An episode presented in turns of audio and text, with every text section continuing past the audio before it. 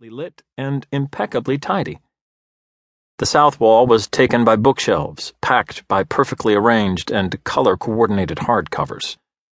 The north one was covered by framed photographs, commendations, and achievement awards, all symmetrically positioned in relation to each other.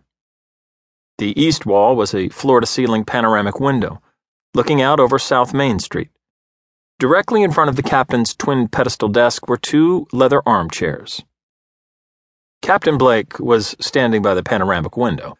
Her long, jet black hair was gracefully styled into a bun, pinned in place by a pair of wooden chopsticks. She was wearing a silky white blouse, tucked into an elegant navy blue pencil skirt. Standing next to her, holding a steaming cup of coffee and wearing a conservative black suit, was a slim and very attractive woman who Hunter had never seen before. She looked to be somewhere in her early thirties, with long, straight blonde hair and deep blue eyes. She looked like someone who would normally be entirely at ease in whatever situation she found herself in. But there was something a little apprehensive about the way she held her head.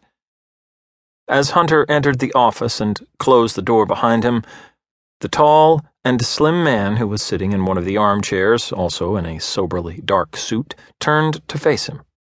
He was in his mid fifties, but the heavy bags under his eyes and his fleshy, saggy cheeks, which also gave him a somewhat hound like look, made him look at least ten years older.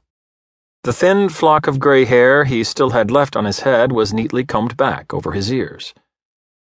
Taken by surprise, Hunter paused, narrowing his eyes. Hello, Robert, the man said, standing up.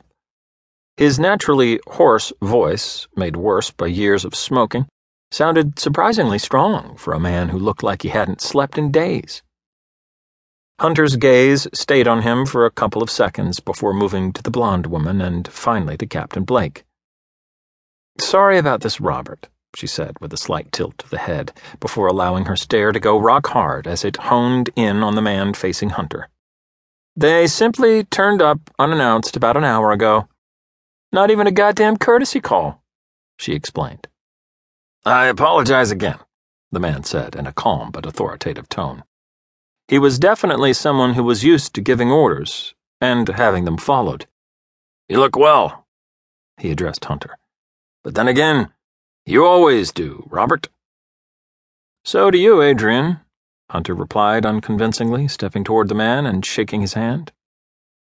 Adrian Kennedy